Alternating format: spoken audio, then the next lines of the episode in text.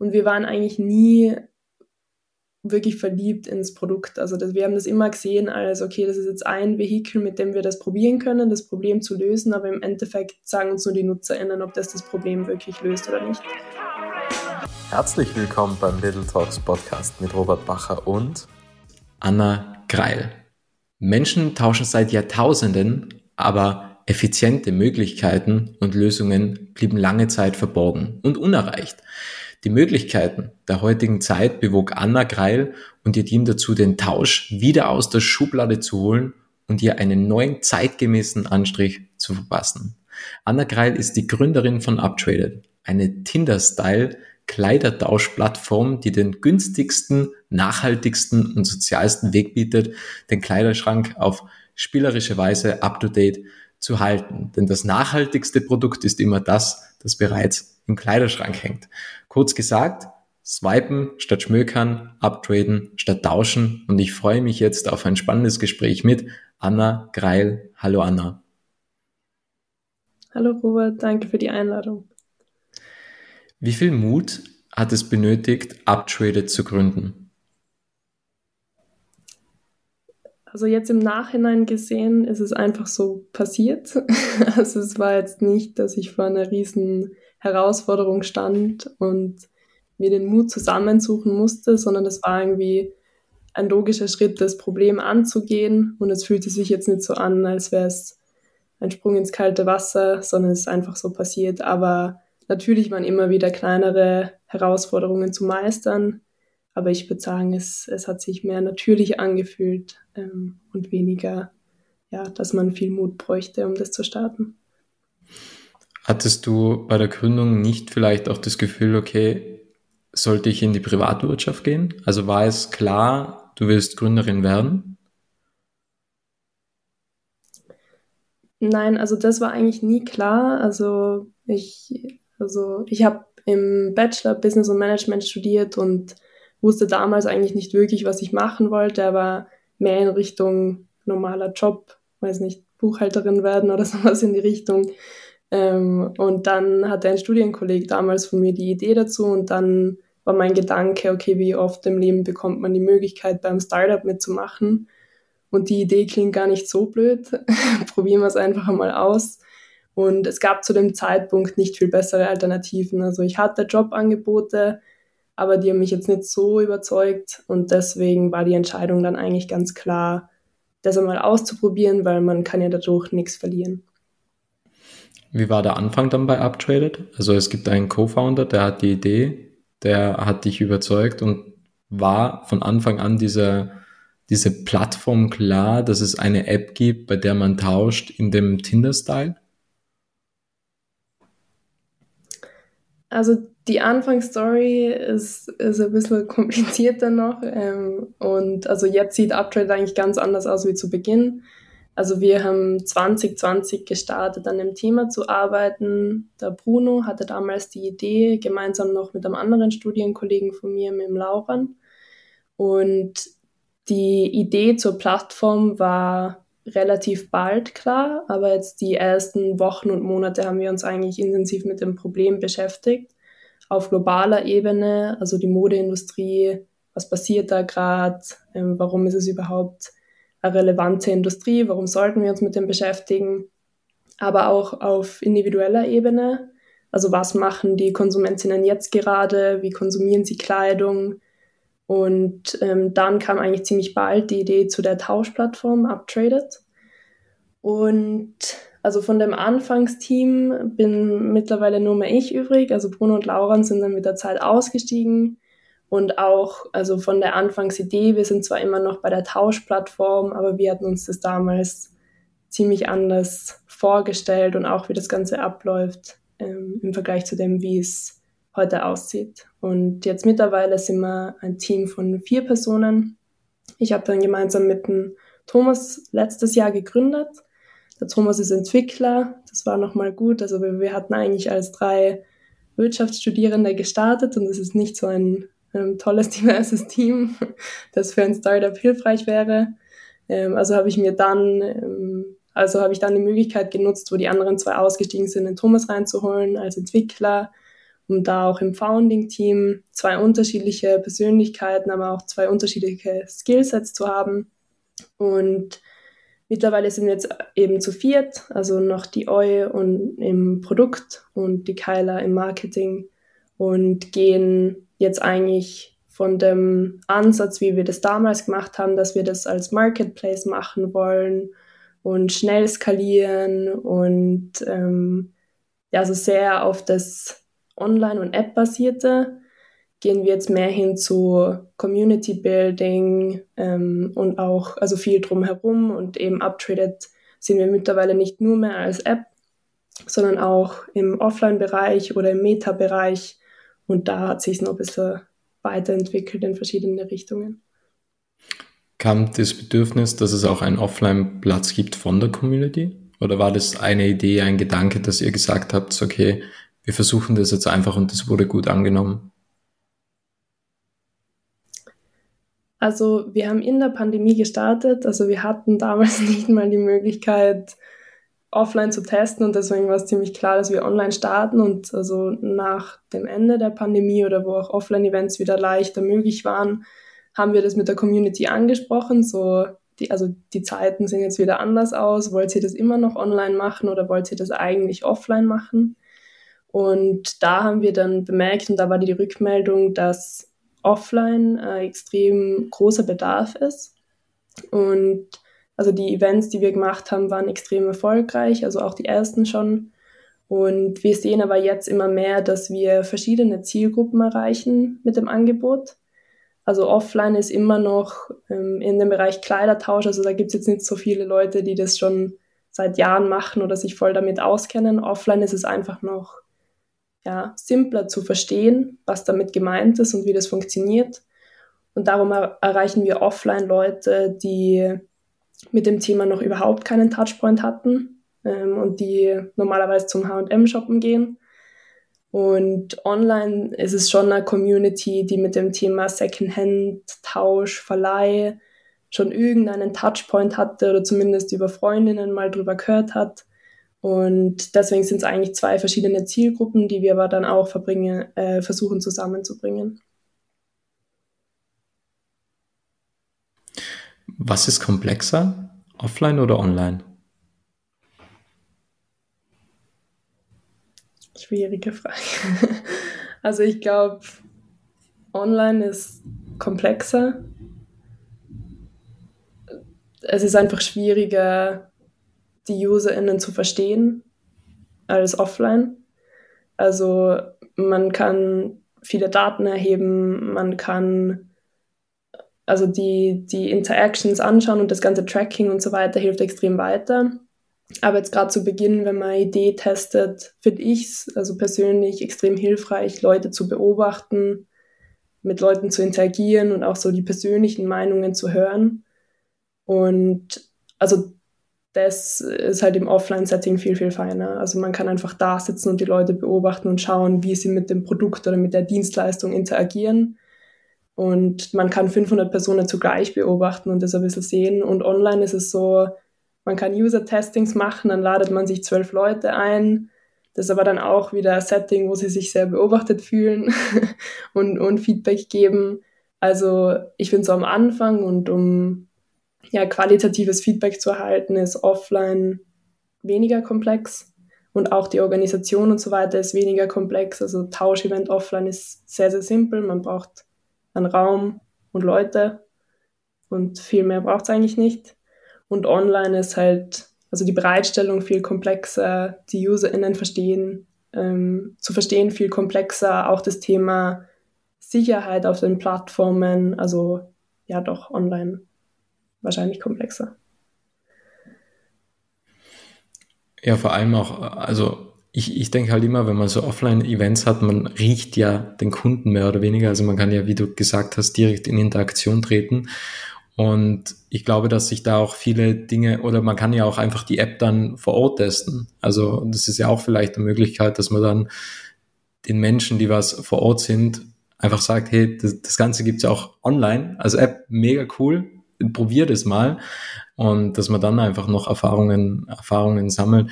Wäre Corona nicht gewesen, wärst du vorher auf offline gegangen, um diese Erfahrungen zu sammeln, um das Nutzerbedürfnis zu verstehen? Wäre das etwas, was du rückblickend betrachtet, wenn die Situation anders gewesen wäre, dass du das anders gemacht hättest? Vorher, vorher offline, dann online? Ich glaube schon. Also die Kleidertausch-Events wären sozusagen dann unser MVP gewesen, um das zu testen. Also generell, wie, wie kommt es an? Ist es überhaupt eine Lösung, die das Problem ähm, also, oder den, den Bedarf irgendwie deckt? Und es dann online zu gehen, also da hätten wir uns am Anfang sicher Zeit und, und Geld gespart. Ähm, aber also ich, ich finde es ein bisschen schwierig zu beantworten, eh wegen dem Thema, was ich davor schon angesprochen habe, dass es unterschiedliche Zielgruppen sind. Also wir dachten am Anfang, also, also wir sprechen die gleiche Zielgruppe offline und online an und offline könnte ein Marketingkanal sozusagen sein, um Leuten das zu zeigen und sie testen zu lassen und Feedback zu sammeln und die dann in die App zu bringen. Aber die Hypothese ist falsch, also zumindest bis jetzt oder so wie die, die Events bis jetzt ausgesehen haben. Und ähm, deswegen ja, wie, wieder schwierig zu vergleichen. Also als, als ersten Test, als MVP hätte man es definitiv machen können. Ich glaube aber schon, dass sich die Experience extrem unterscheidet und dass man dann auch nicht so leichte Schlüsse ziehen kann, dass wenn es offline funktioniert, dass es online auch funktioniert. Ähm, und ich glaube, dass wir dann ziemlich bald auch online was gemacht hätten dennoch, also weil es also international verstreut extrem viel Tausch-Communities gibt.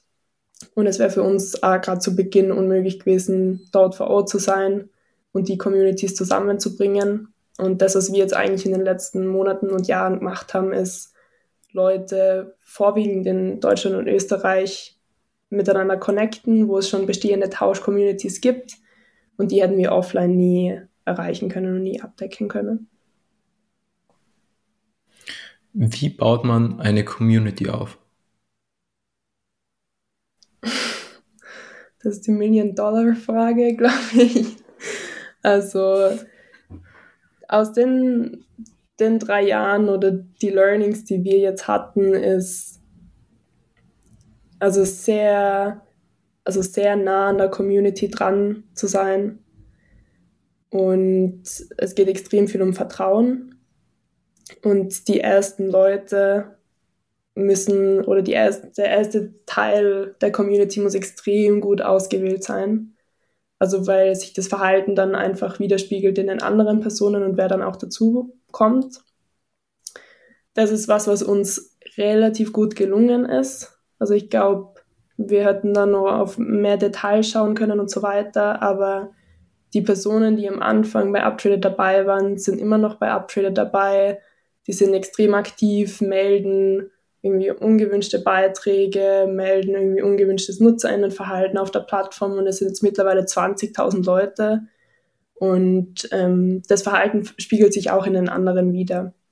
Also die erste, also die erste Basis extrem gut auswählen und da nicht zu nicht zu offen sein oder nicht zu sehr freuen, darüber freuen, wenn irgendjemand beitreten will. Also da schon starke Guidelines auch zu haben, mit denen extrem nah zusammenarbeiten.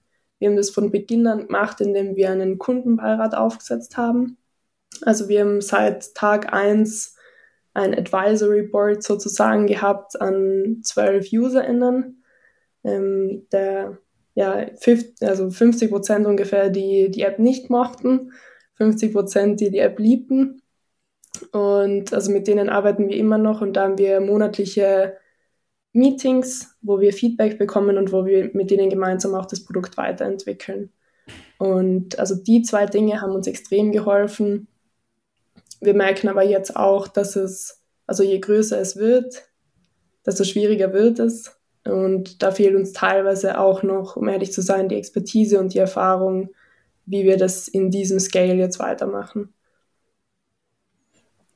Wobei das ergibt sich ja meistens dann. Also man startet irgendwie und dann weiß man ja nach dem zweiten Tag schon meistens nicht mehr weiter. Also das ist so meine Erfahrung oder auch aus vielen Gesprächen habe ich das immer wieder mitbekommen. Man hat einen Plan und am ersten Tag 90 Tage, ja, zum Beispiel oder einen ganzen Jahresplan und am ersten Tag stellt sich heraus, der Plan wird niemals funktionieren.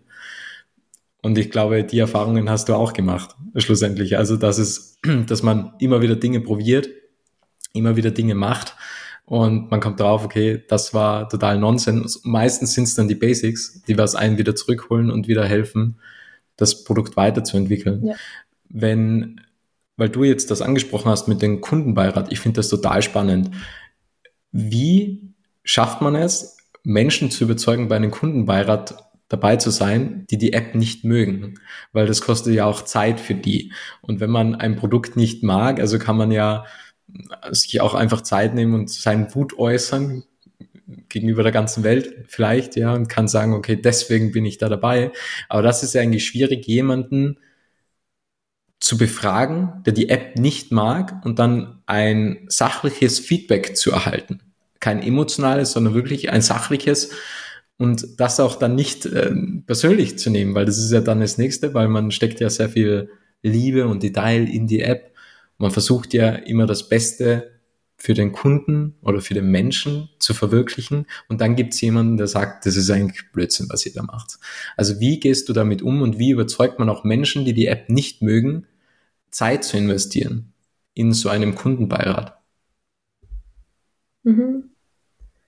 Also die, das, was wir von Anfang an gesagt haben oder das, was bei uns von Anfang an also und immer so war, war, dass wir ins Problem verliebt sind, also extrem verliebt sind. Also wir denken, dass, dass das Problem wirklich relevant ist, also auf individueller Ebene, dass sich Leute durch Mode ausdrücken wollen, aber dafür kein Geld ausgeben wollen oder wenig und im besten Fall soll es auch noch nachhaltig sein.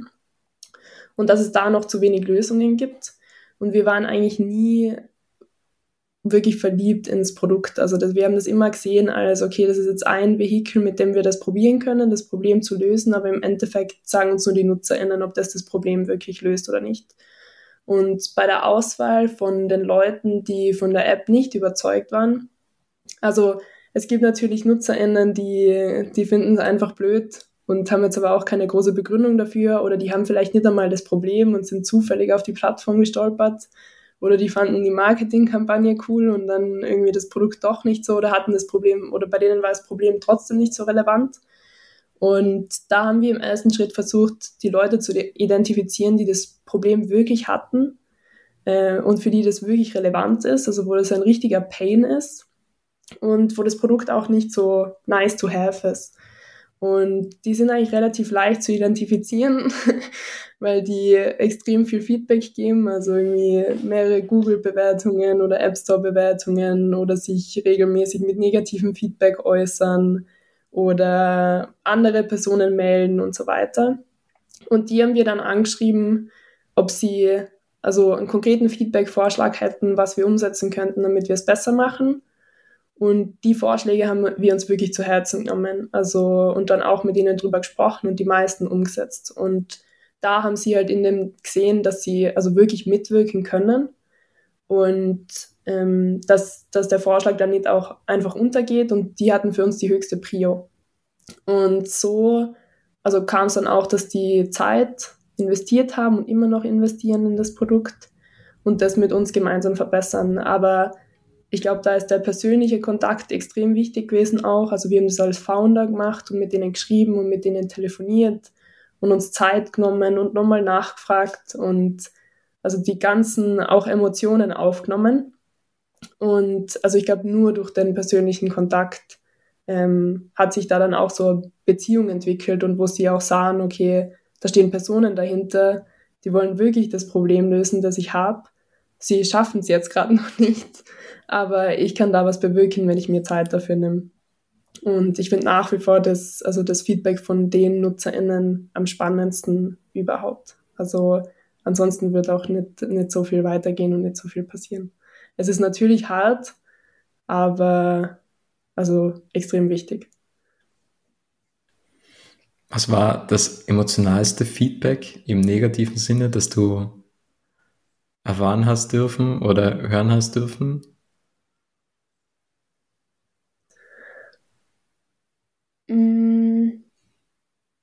Also ich glaube, jedes Feedback war extrem gerechtfertigt.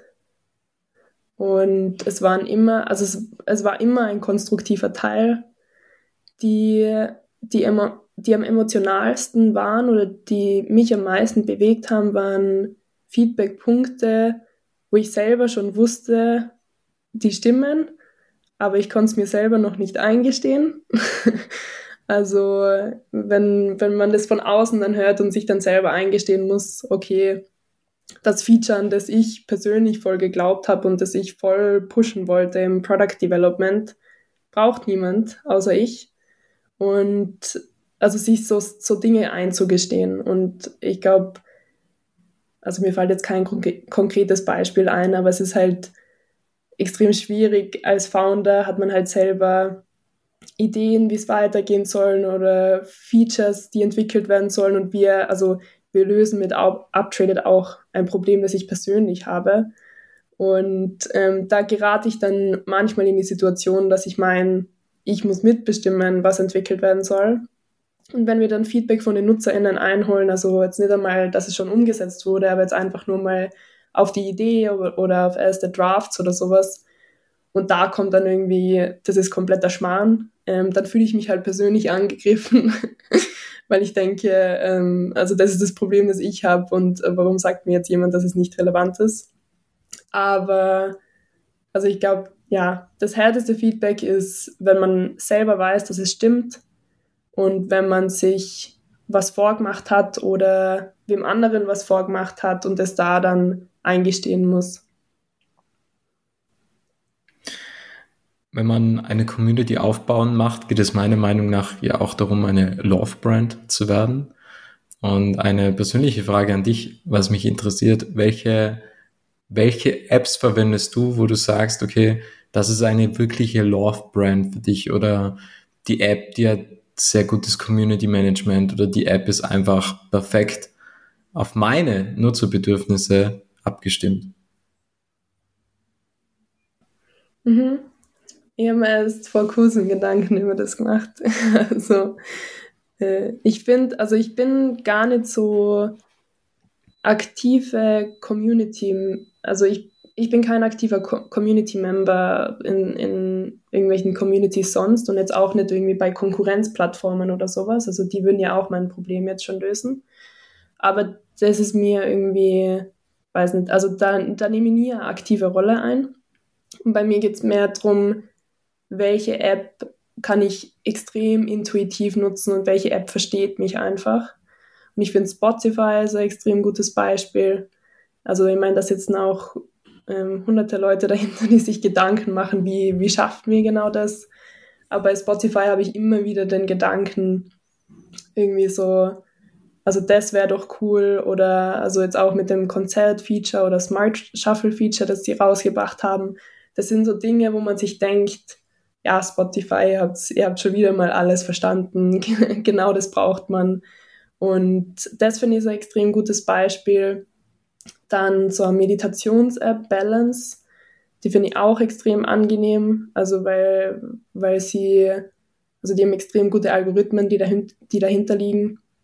Und es ist so ein Thema, also Meditation, das ist ein sehr persönliches Thema, und ich, also ich hatte bis jetzt noch nie irgendwie was Passendes für mich gefunden und deswegen finde ich Balance auch von der User Interface und von der User Experience extrem gut. Ansonsten, mh, mm, ich glaube, ja, ich glaube, das sind die zwei Beispiele. Bei den anderen Secondhand Marketplaces überzeugt mich keine wirklich. Äh, ich finde, da ist noch, also gibt es noch viele Dinge, also vor allem im Hinblick auf Community und Zugehörigkeitsgefühl, was da besser gemacht gehört. Ähm, und auch wenn man sich Community-Foren anschaut, zum Beispiel von Vinted, die die größte Plattform im Secondhand-Fashion-Markt sind, gibt es so viele Beschwerden, weil es jetzt so viele Sicherheitsprobleme gibt und Vertrauensprobleme. Das gleiche kennt man also bei anderen Plattformen auch, also bei den, bei den Marketplaces. Und also da, da sehe ich noch extrem Aufholbedarf Genau. ich habe jetzt zu den anderen zwei Apps noch Fragen, weil bei mir ist es genauso. Also Spotify, ich bin ein absoluter Spotify-Fan, ähm, wo ich mir auch immer denke, okay, die haben einfach die Nutzer extrem verstanden. Ich glaube, das ist so meine These, dass sich Spotify ein wenig umstellen wird, irgendwann als Suchmaschine, weil es ja alles, was es früher als Magazin gegeben hat, irgendwann als Podcast geben wird. Also es gibt ja kein Magazin, was es so sozusagen nicht als Podcast gibt, beispielsweise. Und wenn sie da noch besser werden in Suchmaschine, dass man halt einfach eingibt, wie funktioniert Speedreading und dann hat man halt die zehn besten Podcast-Folgen, wie funktioniert Speedreading. Ähm, das wäre das wäre nochmal so ein Gamechanger. Bei, äh, bei Balance, bei der Meditations-App, ähm, also ich bin Headspace Fan, ich bin Headspace-Nutzer und das ist ganz interessant, weil ich habe Headspace immer wahnsinnig gemacht. Ich mag es auch nach wie vor. Nur irgendwann hat Headspace angefangen, Features zu bauen, um das komplette Wohlbefinden ähm, abzudecken. Auf einmal gibt's Fokusmusik, es gibt Hans Zimmer Musik, es gibt einen Stresstest. Und dann dachte ich mir, das geht weit am Nutzerbedürfnis vorbei. Also für mich war immer Headspace, okay, ihr, ihr müsst nur eine Sache gut können und das sind Meditationen. Und solange ihr das gut könnt, habt ihr mich immer und ewig. Aber dann kamen immer mehr Dinge dazu und das ist ganz interessant, weil bei Spotify mag ich die neuen Features und bei Headspace komischerweise, würde mich deine Meinung interessieren, ist es irgendwie so, ja, ihr bietet zwar mehr Features, und ihr wollt das Ganze abrunden, also ihr wollt ja komplett Mental Health abbilden und nicht mehr nur Achtsamkeit. Aber das, das fand ich dann irgendwie schlecht. Also nicht jedes Feature, also wenn man versucht, neue Zielgruppen vielleicht zu erreichen, weil vielleicht war das der Gedanke, okay, wir haben jetzt auch noch zusätzlich Musik und Playlists für Fokussierung oder Yoga-Videos, das kann auch ziemlich nach hinten losgehen. Also Community ist ja sehr sensibel im Endeffekt, sehr sensibles Thema. Ja, extrem. Also ich finde, also mir geht es genau gleich als jetzt auch noch bei anderen Apps. Also Spotify finde ich extrem gut. Da war jetzt noch kein Feature, das, das irgendwie störend war. Ich glaube, die, das, was sie richtig gut machen, ist, dass neue Features die bestehende Experience nicht krass verändern. Also es ist immer noch die gleiche Interface oder ziemlich ähnlich wie zu Beginn es gibt immer noch die, die gleichen Basics und also so die Basics stehen und haben sich jetzt nicht großartig verändert. Wenn man es jetzt zum Beispiel mit Instagram vergleichen würde, also wo sie dann mit dem ganzen, also ich kenne mich mittlerweile nicht einmal mehr aus, muss ich sagen, also mit Shop und Reels und keine Ahnung, was alles angefangen haben, da hat sich halt die, der, der Main Purpose irgendwie extrem verändert. Also auf einmal gehe ich nicht mehr auf Instagram und sehe Fotos, sondern Videos und es läuft die ganze Zeit Ton und sowas und das interessiert mich überhaupt nicht vielleicht. Oder dann kommt die ganze Zeit Werbung und so weiter. Also ich finde, Instagram ist auch, also für mich persönlich ein Negativbeispiel von dem. Also die, die machen für mich zu viel. Ähm, und da bekomme ich den, den Core Value nicht mehr raus. Und bei anderen Apps, also ich meine auch, wenn man in den Dating-Bereich schaut, also jetzt bei Tinder, ähm, das, an, an das wir uns, äh, also dass wir uns auch regelmäßig anschauen, aus ähm, ja, Inspirationsgründen auch sozusagen. Ähm, ich finde, Tinder ist auch extrem überladen mittlerweile und das sieht man jetzt auch, dass da neue Dating-Apps nachkommen, die wieder zurückgehen auf, was will man eigentlich erreichen. Und man braucht nicht noch Topics und Spiele und also zu viel Gamification und so weiter. Also ich glaube, es ist ein ganz, ganz schmaler Grad ähm, und ich kann mir schon vorstellen, dass wenn man einmal, also richtig, richtig gute Value Proposition hat und dem dann auch treu bleibt und dann also mit der Community gemeinsam Features weiterentwickelt, die aber dann nicht den Core Value ändern, ähm, dass das extrem hilft. Aber es ist, also glaube ich, extrem schwierig, vor allem wenn jetzt dann Millionen von Leuten die Plattform benutzen also ist jetzt wahrscheinlich auch leichter gesagt als umgesetzt.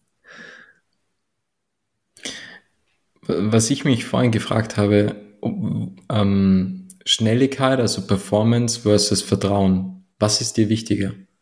Also wäre dir jetzt lieber, die Community so zu haben, wie sie zum Beispiel jetzt ist, langsam zu wachsen und absolutes Vertrauen zu genießen oder extrem schnelle Performance? 100.000 App-Downloads beispielsweise pro Monat. Was würdest du bevorzugen? Also jetzt in unserem ich glaube, also ich glaube, das kommt extrem drauf an, was man macht. In unserem Fall, also wir bauen jetzt gerade einen Marketplace, der kann nur funktionieren, wenn die kritische Masse erreicht ist. Also es gibt keinen Weg, dass die Plattform sinnvoll ist, auch wenn die Community mega ist, dann bringt die Plattform trotzdem nicht den Wert. Also wenn ich dann irgendwie Größe XL habe und es gibt keine andere Person, die Größe XL hat, dann bringt man auch eine tolle Community nichts. Also bei Marketplaces ist es nochmal schwieriger. Das ist auch ein bisschen der Konflikt, den wir haben, weil wir den Wert von einer guten Community, die auf also sehr hohen Vertra Vertrauensbasis wächst, also wir sehen den Wert extrem da drin. Und zugleich wissen wir, wir müssen aber schnell wachsen. Ansonsten sind halt die Leute, die raufkommen, dann irgendwann wieder weg, weil die warten halt nicht 100 Jahre drauf, bis, bis sie dann auch wen haben zum Tauschen. Also bei Marketplaces würde ich schon sagen, dass schnelles Wachstum wichtig ist. Oder man bekommt es irgendwie hin, dass man sich auf eine extrem spezifische Gruppe fokussiert. Das ist das, was wir gerade versuchen. Ähm, also wir versuchen uns auf Frauen mit einer gewissen Konfektionsgröße in einer gewissen Stadt zu fokussieren. Und ähm, da ist dann halt die kritische Masse viel geringer. Und dann kann man also verschiedene Hubs bilden und die dann irgendwann connecten. Und also das ist ein bisschen ein Mittelweg zwischen, also wir, wir wachsen jetzt extrem und holen irgendwelche Leute drauf und äh, wir fokussieren uns jetzt nur auf Community und, und bauen ein riesen Vertrauen auf. Und also auch von anderen Beispielen, die man so in, in der Branche sieht, es machen jetzt mittlerweile viele so einen Zwischenweg, kommt man vor. Also ich meine jetzt generell das schnelle App-Wachstum und also die Blase komplett aufblasen. Das, das also ist also finanziell einerseits gerade nicht mehr so möglich, wie es früher war.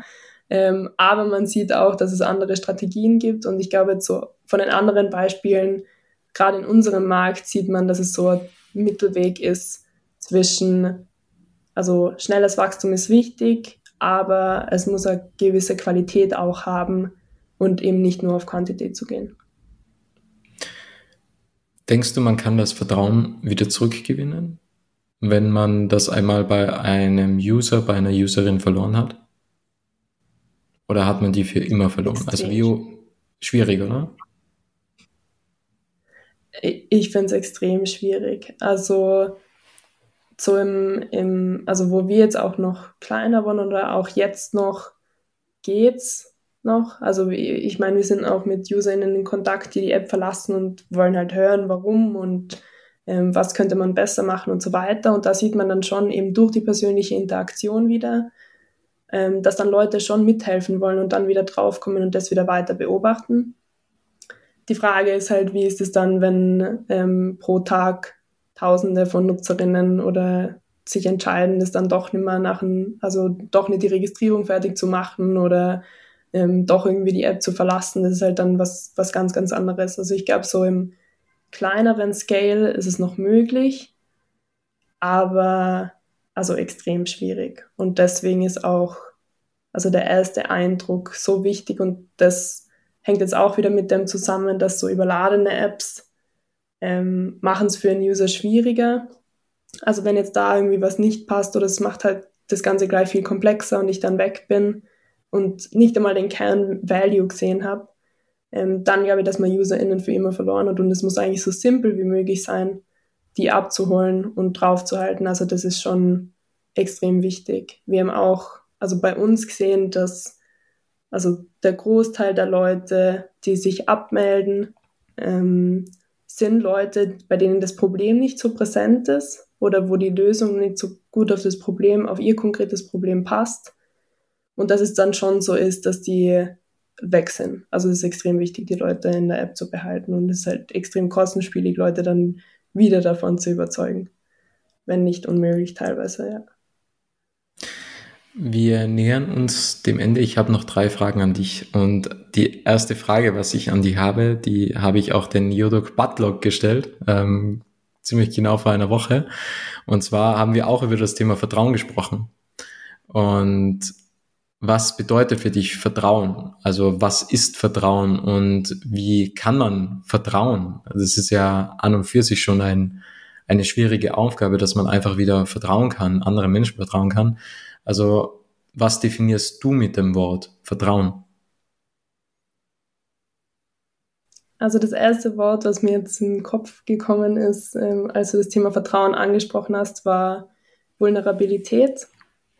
Und ich sehe das bei Events, ähm, bei Community-Events, bei Unterstützungsprogrammen, wenn ich mit MentorInnen zusammenarbeite, wenn ich selber mir eine Keynote anhöre. Ich brauche irgendwie was Vulnerables an den anderen Personen. Und das macht sie dann authentisch.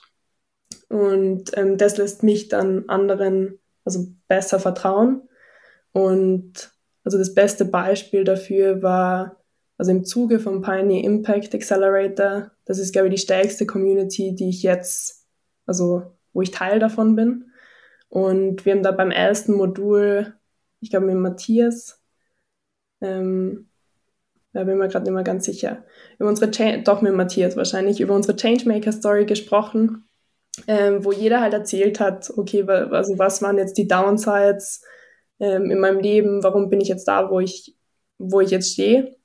Und es hat jeder über ähm, Fehler gesprochen, Fuck-ups gesprochen und so weiter. Und das macht die anderen Personen halt vulnerabel. Und da ist extrem viel weitergegangen. Und es gibt noch eine zweite Übung, die, also, die mich voll bestätigt, in dem, dass Vulnerabilität extrem wichtig ist. Und, also Vulnerability Tennis. Ich weiß nicht, ob du es kennst. Ähm, also eine Übung, wo man zu zweit, also in einer fremden Gruppe könnte man das machen und man geht zu zweit zusammen und also wir würden uns jetzt irgendwelche Fuck-Ups oder irgendwelche Dinge erzählen, die uns voll belasten und du würdest jetzt nicht auf mich reagieren, sondern dir das einfach nur anhören. Dann würde ich den also Tischtennisball sozusagen zu dir spielen und dann bist du dran und dann würdest du irgendwas über dich sagen, irgendwas Vulnerables. Und so wird es dann weitergehen und man wird sich dann eigentlich so nach oben spielen ähm, und eben beide extrem vulnerabel zeigen. Und also die Übung habe ich jetzt zweimal schon gemacht in einem Setting mit komplett fremden Personen. Und danach entstand irgendwie eine Community und danach hat man sich vertraut, weil man weiß, okay, wir haben alle Fuck-Ups, wir müssen uns nicht irgendwie was Großartiges präsentieren. Ähm, wir können alle authentisch und wir können alle wir sein. Und ich glaube, das ist das bei dem Thema Vertrauen extrem wichtig. Was war dein größter Fuck-Up? ähm, ich glaube, mein größter Fuck-up bis jetzt war. Das ist also schwierig, das zu formulieren, aber man, also es hat damit zu tun, dass ich tue mich mittlerweile extrem leicht in, also Dinge toll nach außen präsentieren und kann das auch sehr gut über längere Zeit machen. Und mein größter Fuck-up hat schon auch mit Uptrade zu tun, indem dass wir zu Beginn, also das nach außen präsentieren, extrem gut gemacht haben und immer noch gut machen und aber nicht so ehrlich zu uns selber waren. Ähm, also ist es wirklich so gut wie das, was wir präsentieren. Und wir haben mit Uptrade extrem viele Awards gewonnen und Förderungen bekommen und keine Ahnung was, weil wir, weil wir es verstanden haben, wie man Dinge nach außen präsentiert, mehr oder weniger. Und ich glaube, ein Fuck-up, oder es kommt mit einer großen Schattenseite, weil die Frage ist, ist es wirklich, also wie viel Substanz steckt dahinter? Und mein größtes Fuck-up war, sich über Award-Gewinne und Förderungszusagen und Bewertungen von Juries so zu freuen und der Realität nicht so ins Auge zu schauen. Also ich glaube, der größte Fuck-up war wahrscheinlich der Gewinn von einem Riesenpreisgeld, weil uns das extrem gepusht hat, aber eigentlich, ähm, ja, also nicht geschadet, das ist jetzt auch komisch zu sagen, aber ähm, ja, jetzt uns dann auch wieder ein bisschen abgeleitet hat von, von dem, was wir eigentlich machen sollten. Eine Anschlussfrage jetzt auf deine Aussage, was macht dich jetzt glücklich? Also wann, wann ähm, würdest du jetzt ein Glücksgefühl, ein Erfolgsgefühl verspüren? Also wir sind jetzt gerade nochmal in dem Prozess, um das für uns als Team neu zu definieren auch. Also was ist wirklich so unsere North Star Metric? Für mich persönlich jetzt gerade ist es, wie viele Kleidungsstücke wurden getauscht und man kann davon ausgehen, dass ungefähr 82 Prozent der getauschten Kleidungsstücke an Neukauf reduzieren. Und das ist so eine Metrik, die ich mir jeden Tag in der Früh anschaue und wo ich sehe, okay, also wir konnten jetzt so viel Kleidungsstücke oder so viel Ressourcen einsparen und das macht mich wirklich glücklich. Also ich meine, unser Ziel ist, Kreislaufwirtschaft voranzubringen und also ob wir jetzt ein tolles Feedback von einer Jury bekommen, das ist nett und das ist meistens extrem hilfreich. Aber im Endeffekt bringt es die Kreislaufwirtschaft nicht voran oder also den, den Weg irgendwie, also macht es nicht leichter. Und deswegen, also wirklich zu sehen, okay, heute konnten wir 100 Kleidungsstücke wurden getauscht und dadurch konnten wir XY Ressourcen einsparen. Also das, das macht mir am glücklichsten. Schön zu hören. Die Abschlussfrage. Es ist immer dieselbe Frage. Was möchtest du noch sagen? Danke für den Podcast. Das war extrem spannend. Hat mich auch gefreut. Danke dir. Dann wünsche ich dir weiterhin alles Gute und vielleicht sehen wir uns ja einmal im Impact Hub. Kann ja mal zustande kommen. Weiterhin alles Gute. Vielen Dank nochmals, Anna. Dankeschön. Es freut mich sehr, dass du das Interview bis zum Ende angehört hast und wenn du keine Folge mehr verpassen möchtest, dann abonniere jetzt Little Talks in deiner Podcast-App.